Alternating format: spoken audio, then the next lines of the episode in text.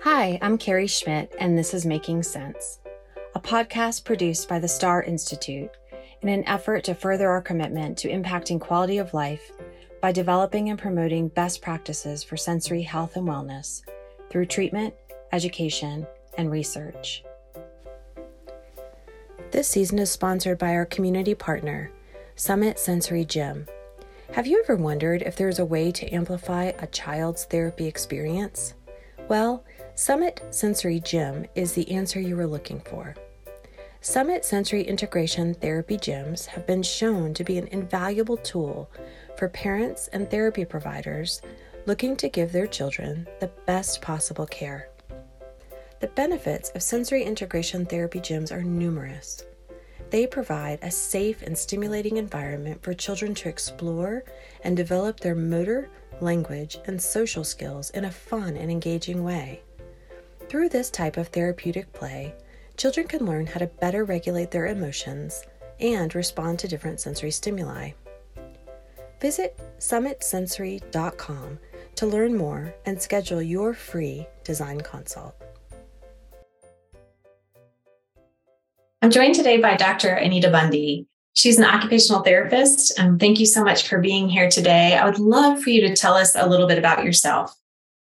Well, my pleasure to be here. Thank you, Carrie. Um, I'm currently the department head in occupational therapy at Colorado State University. And I've been engaged in play research for a very long time now. I um, saw that was an area of interest and research um, among your many distinctions and awards and all of the, the important work that you've done in our field. Um, and when I asked you one of the topics you might be interested in talking about today, you mentioned risky play. Hmm. And so I was able to, you were able to share some articles with me, and I was able to go and look up some of your research. I would love to hear the pathway, maybe, or some of the things that you found early in your research or curiosities about play that led you to study risky play as a research category. And um, you've done some really important findings on the topic.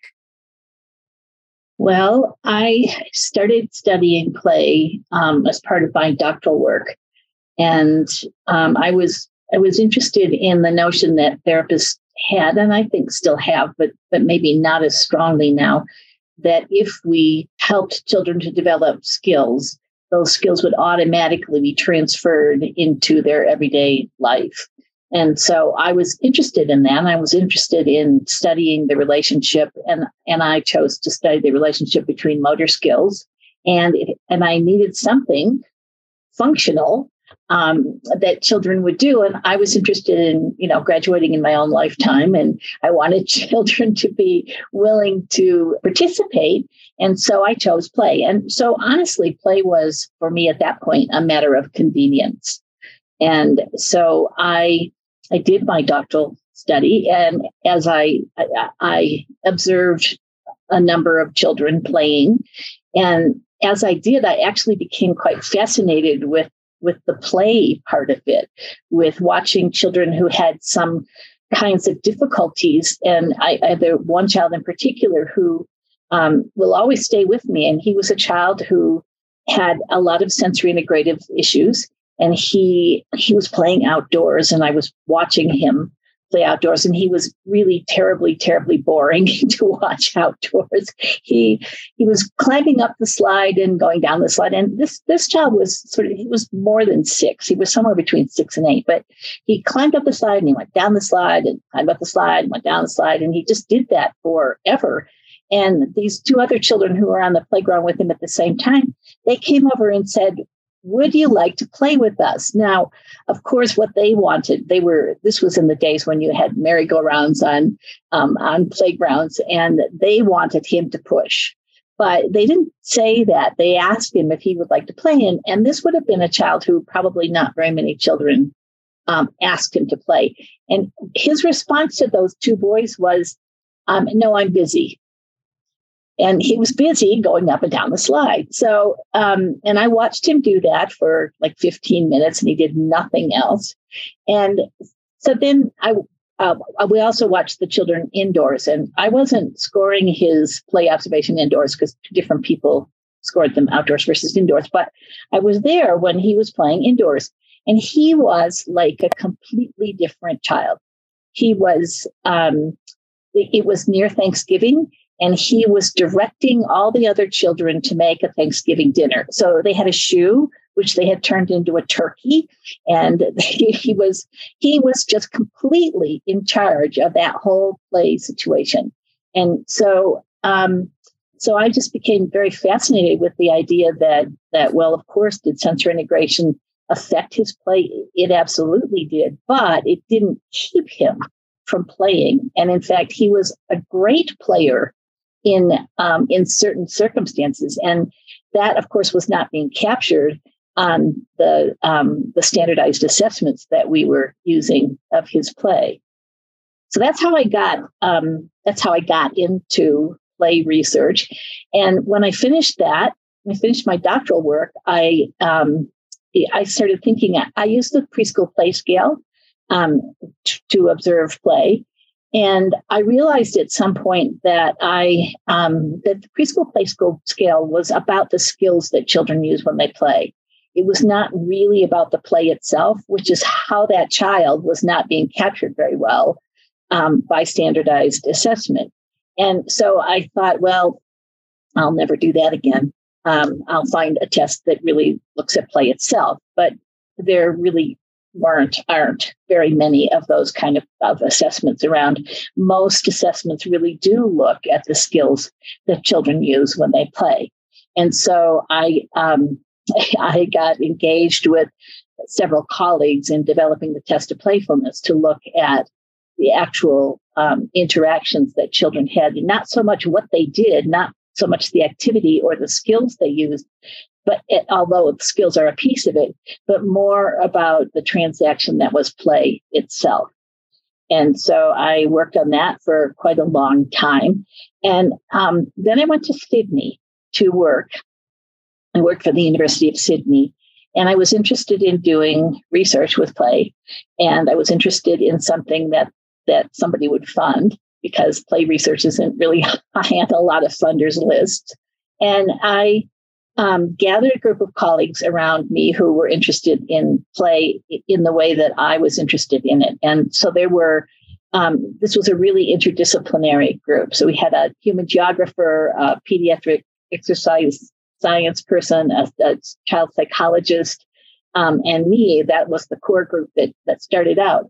And so we sat down and thought, what would um, what would we like to do that would um, inform all of our disciplines and would be um, would actually capture play in the way that we wanted to do that. And so that we started something called the Sydney Playground Project, which was which actually was using play as a medium to in the beginning to, to promote children's um, physical activity um, but we were very clear that what we were what we were doing, what we were going to promote, would be play itself. So it wasn't going to be. We weren't going to just put. Um, oh, you know, there's many, many ways that, that researchers use to promote physical activity, but we didn't want to do any of those things. We didn't want to draw lines on the playground. We didn't want to leave sporting goods equipment around. We didn't want to do any of that stuff. We wanted to actually promote play in groups of children. So we started out with a, um, a cluster randomized trial in regular mainstream schools. And we were funded by the government, by the Australian government, to do this project. And we put recycled materials on the playground, on a, whole series of playgrounds. And it was really easy to get the kids to play.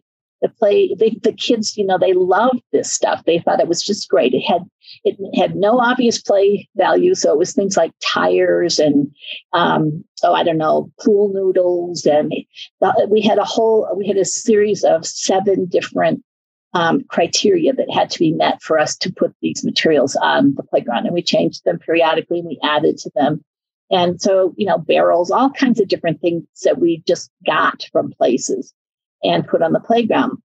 And it was really easy. The kids loved it. In fact, it was so popular that school school principals started doing things like rostering children to the playground and, and so or onto the recycled materials when they were on the playground. So you had to um, only first and second graders, for example, were allowed to use it on a certain day. And, um, so that was that did kind of muck up the research a little bit because nobody bothered to tell us that they were doing that. But the, the children loved it. But the adults, the adults didn't love it so much. The adults were convinced that something terrible was going to happen to the children, that they were going to get hurt. And so, I mean, for example, we we used pool noodles. We gave children pool noodles, and you can imagine that the first thing kids do when they have pool noodles is they start playing with them like they are swords. And I was on the playground one day when a teacher teacher said to me, "You've taken the pool noodles off." I was like, "Oh, yeah." She said, "Yes." Um, a child, and she named the child. He came in the other day from recess, and he had a graze on his nose. And I could just imagine him going home, and his mother would be just livid that he had a graze on his nose. And I thought, yeah, right. His mother's probably saying, yeah, what happened to your nose? Yeah, I got hit by a noodle, you know. so so anyway, we, we added to our uh, Sydney Playground Project risk reframing workshop. So we we put parents and teachers in the same room and we gave them a series of activities to do. They are mostly talking about things. And among them, you know, what did you do? What could you not wait to get to when you left school as a child? And those things were almost always dangerous play, risky play, if you will. They were water, they were trees, they were eh, they were going down hills fast on bicycles or in carts or whatever. And they almost always ended with the same sentence. It was like we we would never let kids do that today. And so I started to, I heard that so often that I started asking parents, well, were, were your parents negligent? Because there were never any adults in these stories. It was always only the children.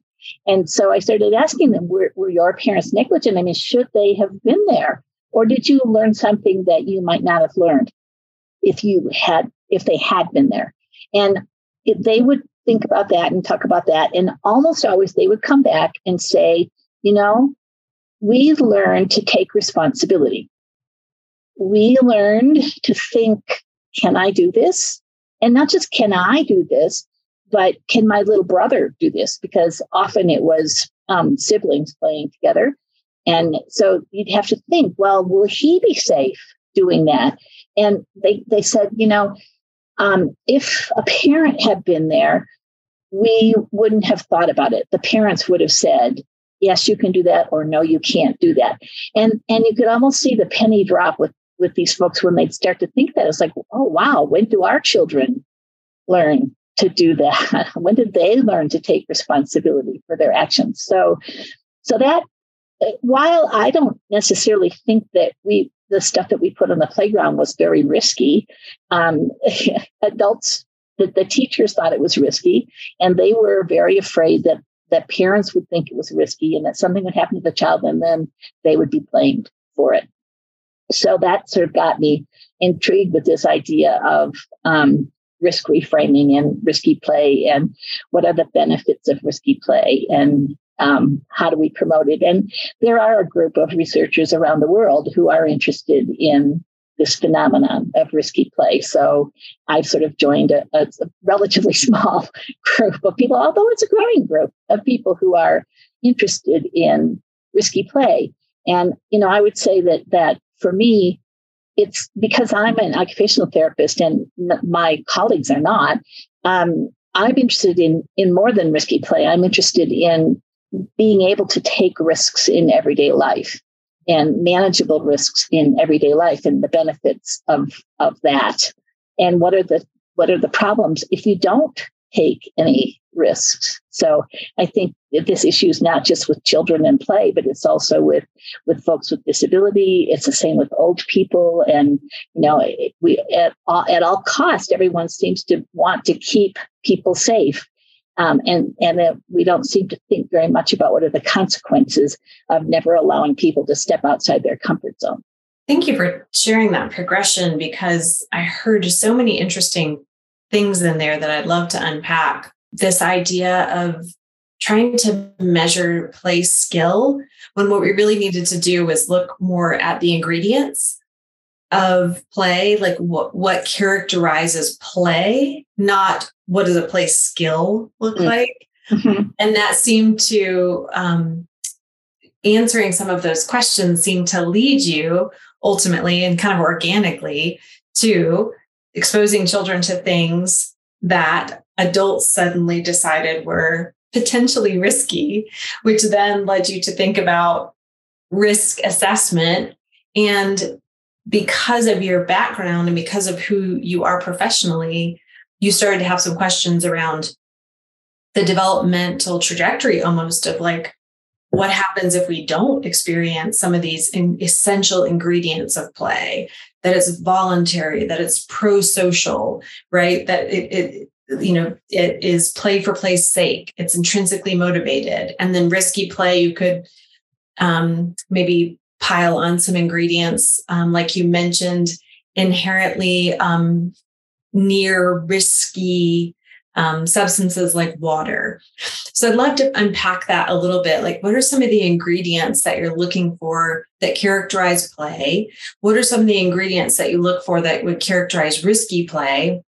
And how have you figured um, that those ingredients ended up being kind of essential for risk assessment and for the development of daily comfort with risks? Um, and maybe if they don't, if those ingredients aren't um, available or if those ingredients aren't um, part of the play, what are we at risk of not developing? When I was doing my doctoral work, um, my my supervisor said to me, "Well, of course, you will have to define play." And I sort of thought that was a kind of silly statement because everyone knows what play is. And then I started, you know, very seriously looking into play literature, and I realized that no, an awful lot of play literature starts with the same sentence, and that is, no one has ever successfully defined play. And, and I think that is because um, people from all sorts of professions are interested in play.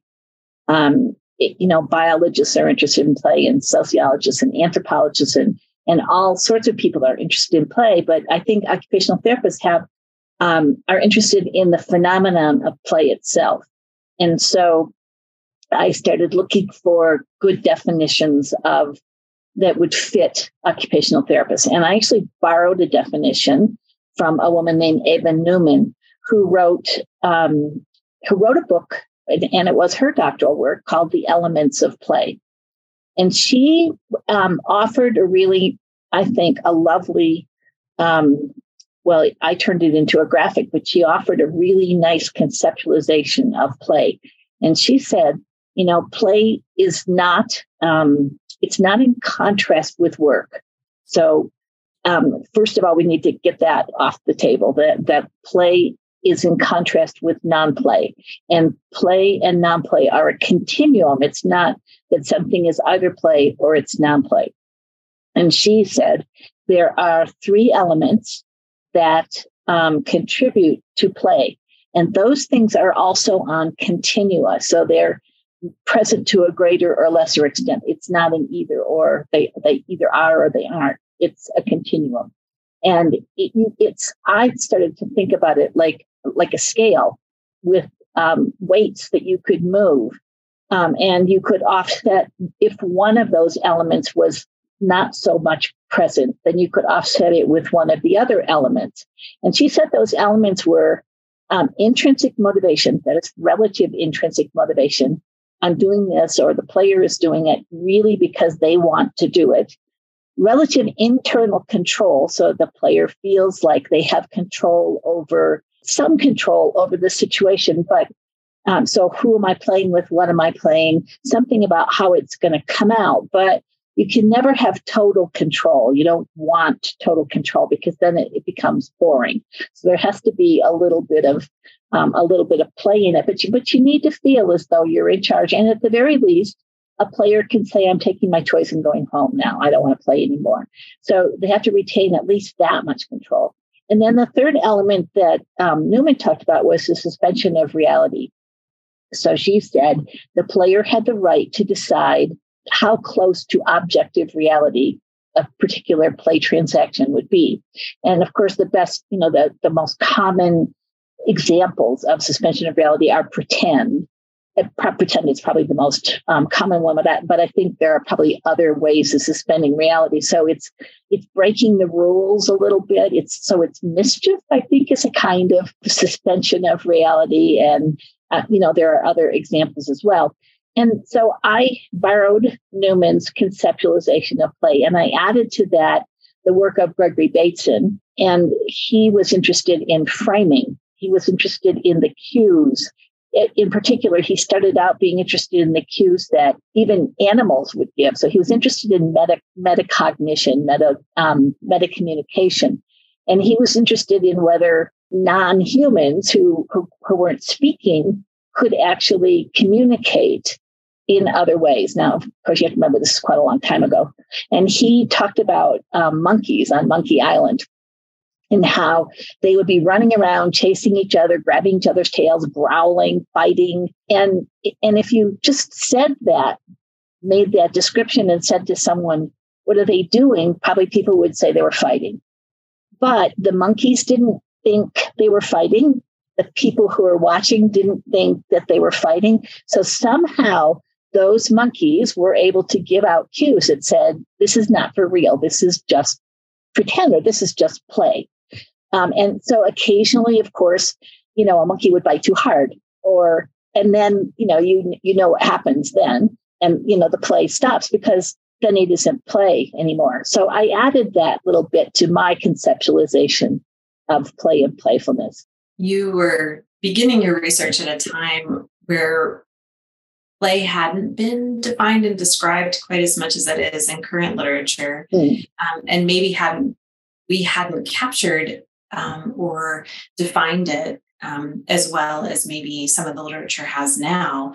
So I love the amalgamation of like those two ideas because it's what is play and when does play stop too. Like that I can take my things and go home is control. But then if I take it too far, it's no longer playful and um, there's a social consequence to that. Mm-hmm. Um, and that marries really well with this idea of risky play because when when it is playful and when we're taking risk, let's say around water, but then the risk was too great, there seems to be a message that's sent to our system that helps us with future risk assessment.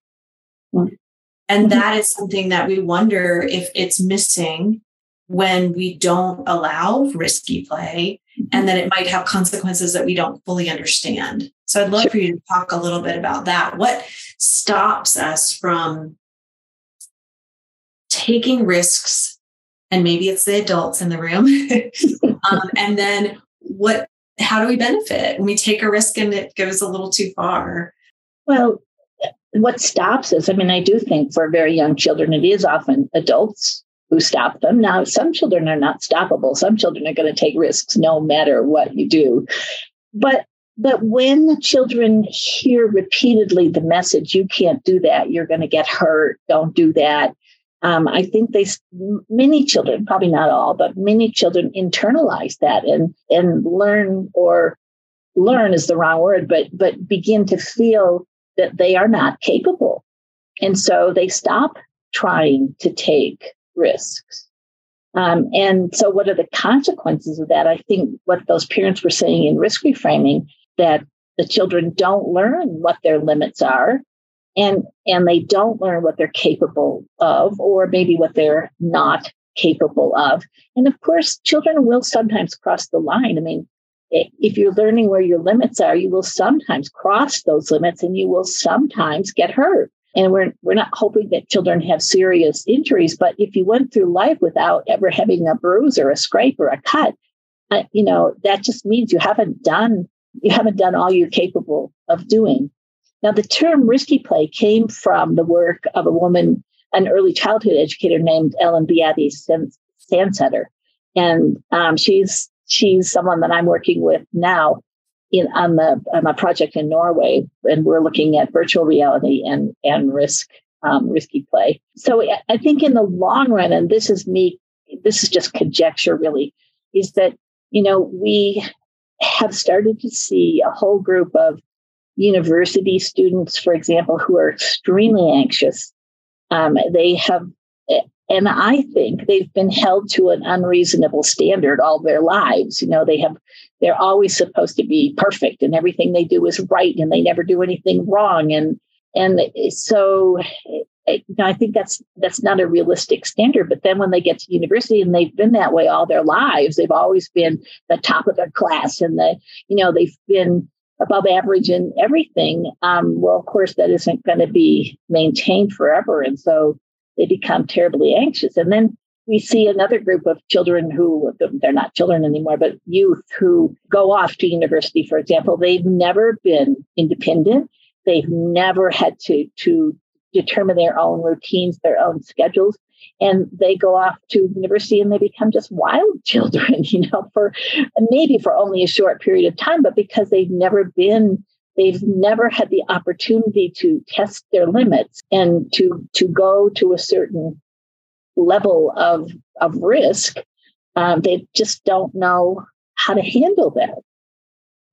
I like that both of those examples give a different um, perspective on limitations. So, in one example, there were the students who've always been top of the class, top of the heap, right? And now they're finding themselves running up against their human limitations and it's making them anxious. And then in the other example, the people maybe never got to test their limits or take risks um, within the context of their development. And so when the you know, supervising adults are no longer uh, there on the daily, um, they decide that's probably a good time to, to test their limits. Um, and it both both examples talk about limits and limitations, and that inherently the ability or being allowed to take risks in the context of play and maybe with lesser stakes because they're three or five or mm-hmm. seven would be the ideal time to let them test limits because when they're testing their limits, it's maybe jumping out of a tree where their arm could get broken, but they probably won't die, versus once they go to university and they test their limits and it's involving substances or something where their life could be more at risk. So mm-hmm. that's a really interesting, um, just a really interesting observation that now we're looking at the outcomes of maybe not being allowed to take those risks and seeing we need to maybe think about how we're allowing kids to play. What are some of the obstacles to that you have found? Or what are some of the common concerns you hear from caregivers? Why not? Why not let them play in a risky way? Well i think it depends on who you are but very commonly, um, why not let a child play? Many parents or teachers will say, I would let my own child do that, but I won't let other children do it. I don't know what they're capable of. I don't want, if someone's at my house and I'm watching them and they get hurt, I will, I'm afraid that I will be blamed. And teachers similarly would say, if a child on my watch gets hurt in some way, I'll, I could lose my job, which of course is not realistic and is probably not going to happen. I mean, we're not talking about head injuries. We're talking about, you know, very minor injuries. But so I think that's one thing that, that keeps people, keeps adults from allowing children to, um, to engage in risky play, the, the fear that they will be, they will be thought to be a bad parent or a bad teacher or um, or not good enough to supervise someone else's children. I think that's probably the biggest reason why adults don't now don't let children take risks and get involved in risky play. And of course, I mean, I, over if you ask people why they don't let them, why they don't let their children do particular kinds of risky play, the most common thing, the most common fear is that children will be abducted. Um, and that's almost universal that there's a fear that if I let my child go out and play out of my sight or out of an adult, a supervising adult's sight, then they could be um, abducted. Yeah, as a, as an ingredient for risky play, or part of the definition for risky play is that there's not adults present, right? So um, allowing your child to go out and explore in groups by themselves. Um, I, as a parent, that resonates with me. Um, I grew up in the late 70s and early 80s when, you know, there was a lot of talk about abduction.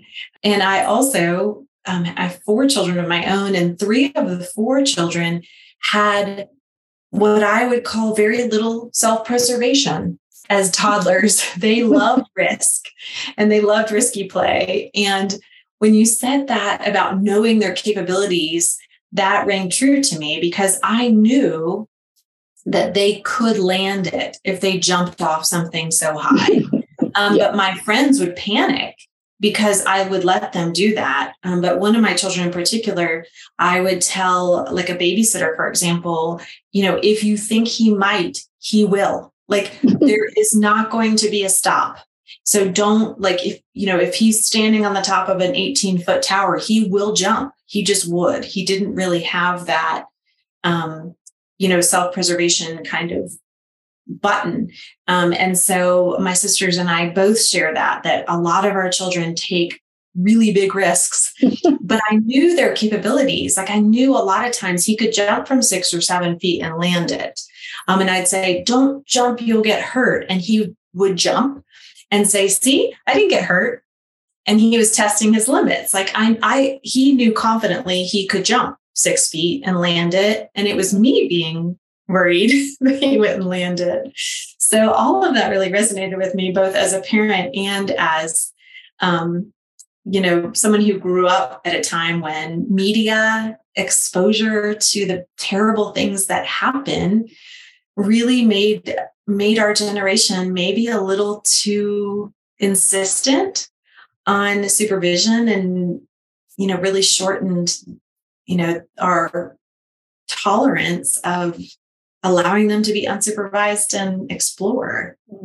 Yeah. You know, I think children are remarkably good at knowing their limits. Um, you know, I've watched so many children on playgrounds and in other places now, and for the most part, I mean, an occasional there's a, occasionally a child will go past where you know they they shouldn't have done that, but for the most part, they are remarkably good at knowing their limits. And, you know, we did the Sydney Playground Project for more than a decade. Um, and in that time, we had one um, accident that required some kind of care. It was a child, it was actually a child with autism, and he stacked milk crates on top of each other, and I don't know, like four of them, and got up on top and fell off and broke his arm. And he, uh, he they had the school, of course, had to call his mother. And the child, when he got up off the ground, said, I knew I shouldn't do that.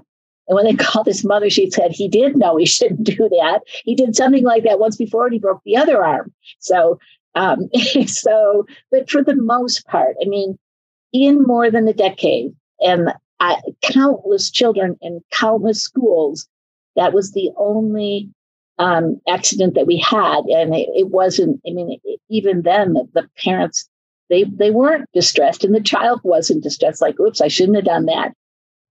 And yes, he has a broken arm, but as you said, he's not going to die from a broken arm. So.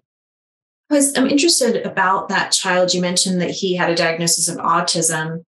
Have you looked at any research for children with neurodevelopmental or motor developmental differences and limitations around play? Well, half of the Sydney Playground Project was done with um, children with autism, and they were it was a programs that were substantially separate. Or and one of the schools was it was a mainstream school, but it had a substantially separate program for children who had mostly autism and could be autism and, and intellectual disability. And um, yeah, I mean, I think, it, I mean, I just even think back on my own practice. And I remember, you know, being really afraid that a child would um, something bad would happen to them. I remember taking, I, I, have no, I'm sure we wouldn't be doing this today, but um, I remember taking a child to a fair, and we had must we had like three or four of the kids were there, and this little boy had athetoid cerebral palsy, and he wanted in the worst way to ride by himself in one of the sort of cars that goes on a track. And I was really scared to death to let him do that. And the guy who was running the car said, just let him do it. I mean, if something happens, we can always stop these cars. And by the time he was done, he would he had fallen all the way down inside of the car. He couldn't see a thing, but he did it all himself. And he was so excited that he had done that himself. And I mean, I think that's it's really important. I just can't imagine being someone who, for all of your life, are never allowed to do anything that's even mildly risky because you could get hurt. And that message that I'm not capable of doing anything is such a strong and horrible message to give to children. And the Children in the Sydney Playground Project, we found that um, one of the pro- one of the programs that we were involved with was a program that really they talked about recess as being play lessons, and they um, if a child was on the playground for more than like two minutes without engaging in play, then an adult would go and engage the child in play. And our students started coming back and saying, you know, we don't think that those kids know there are other kids on the playground. They wait for an adult to come up and engage them in doing something. And that was in contrast with um, uh, the program where the children were, it was a mainstream school, and the children were just expected to do a lot and they did. Um, they and they benefited a lot from the playground project, much more than the children in the in the school where they did play lessons, and you know they were really um, proud of the fact that they were promoting play. And when you think about it, when, you know, at first blush, promoting play should have been a desirable thing, and parents really wanted their child to go to this school. But actually, turned out that they weren't really promoting play, they were promoting dependence on adults. Interesting, the, which you mentioned about the roller coaster and you know the child with cerebral palsy, the joy attained through independence and autonomy, and then the the example on the playground of play lessons where we teach them just wait two minutes and an adult will engage you right so it's like a dependence on adults um, again. And so I wondered about that again as an ingredient for play and for risky play is autonomy, is body agency, and you know, a, a, maybe allowing them to stand there for a little while until they can figure out how to move their body for play. So interesting. I love this topic. Um, if people are interested in this topic, I I captured some of the names that you mentioned so that they could maybe look up um, some of the the authors that you referenced, and I'll definitely include them in the show notes. Um, but is there any voice that you really like in this space, or any particular research that you think is interesting that they could look up? Um, there's a lot of Sydney Playground Project um, research that's been published. I think all of the work that Ellen Beate Sandseter has done is really fascinating work. Uh, you know, in Norway, there are an awful lot of outdoor preschools, and her, a lot of her work has been done in those outdoor preschools. Um, Mariana Brussoni, who's uh, she's an injury, she began as an injury prevention person at, at the University of British Columbia. Her work is really, really interesting. Um, there's folks in the UK who've done quite a lot of um, looking at risk benefit analyses. Um, so David Ball, if you just Google risky play, you'll get a relatively small group. Tim Gill is the name I was trying to think of. Tim Gill's a um, person from the UK who's done a lot of work in risky play. So there is, you know, there's sort of a, a kind of a core group of people that you'll find if you just Google risky play. Yes, thank you. And of course, that's in addition to looking you up on the Colorado State University website because I you're obviously very well versed in this and well published. And if anybody's interested in seeing your work, all your publications are listed there as well. Um, I always like to end our conversations um, asking a question, and that question is at STAR, we place a really high value on curiosity. And recognize that over time, things change and things evolve, and the science leads us to unexpected places. So we have to be humble in our willingness to follow the science. And it often requires us to change our minds about something. so I'm just curious about maybe something that you once believed that you've changed your mind about. Hmm. Well, I think play in general is something that I changed my mind about. Um, you know, I probably started out like many, many people uh, of my generation and even since me, thinking that play was what you do when you're done with everything else. You know, when it's it's sort of uh, spare time and whoever has any of that. So it's you know it's not a very important thing, and I have come to see that it is a, it's a hugely important thing.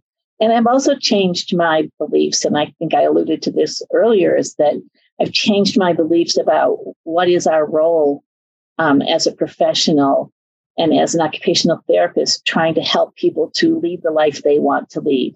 And um, I, think that I have changed my beliefs about that a lot. It's not my life, it's someone else's life. And um, they have a right to take risks. And in fact, pretty much their entire life will be a risk. So if you don't if you don't embrace risk, you're not going to do very much. And what a sad way to live your life. And it's our, I, I believe it is our responsibility to help people prepare to take risk. And and I'm I'm not, you know, I'm not thinking that that somebody a parent's going to open the door and say bye, see ya. Um, I, you know, I think you, you do help children to prepare to take risks and and that's really important. And i think as ots our job is to help people prepare to take risks. Yeah thank you. That's a really important message and a call to action maybe for other occupational therapists to think about the ways that we help our clients prepare for risk and maybe teach parents if you're in the pediatric space um, how they themselves could work on their tolerance for risk or how mm-hmm. they themselves could prepare their children um, through model, you know, modeling what we might do, or even just helping them in parent education. If you take play seriously, it will cause you a lot of problem as a therapist. the more seriously you take it, the more the more it will cause you a problem, and it's a problem worth embracing. Oh, I love that. It's a problem worth embracing. That's great. Thank you so much, not just for being here today, but for the important work that you've done in your career. I sure have enjoyed looking up your work and I have learned a tremendous amount. So thank you for for modeling what it looks like to follow a curiosity and to contribute to the body of work around it in a really purposeful, meaningful way. So I really appreciate it. You're very welcome. Thank you for showcasing this work. You can find me, Carrie Schmitt, on Instagram at Carrie Schmitt OTD. That's C A R R I E S C H M I T T O T D. The STAR Institute is a nonprofit organization. You can find out more about us at our website, sensoryhealth.org. That's S E N S O R Y H E A L T H dot org. There, you can join our email list Find out about our educational, clinical, and research endeavors and make a donation.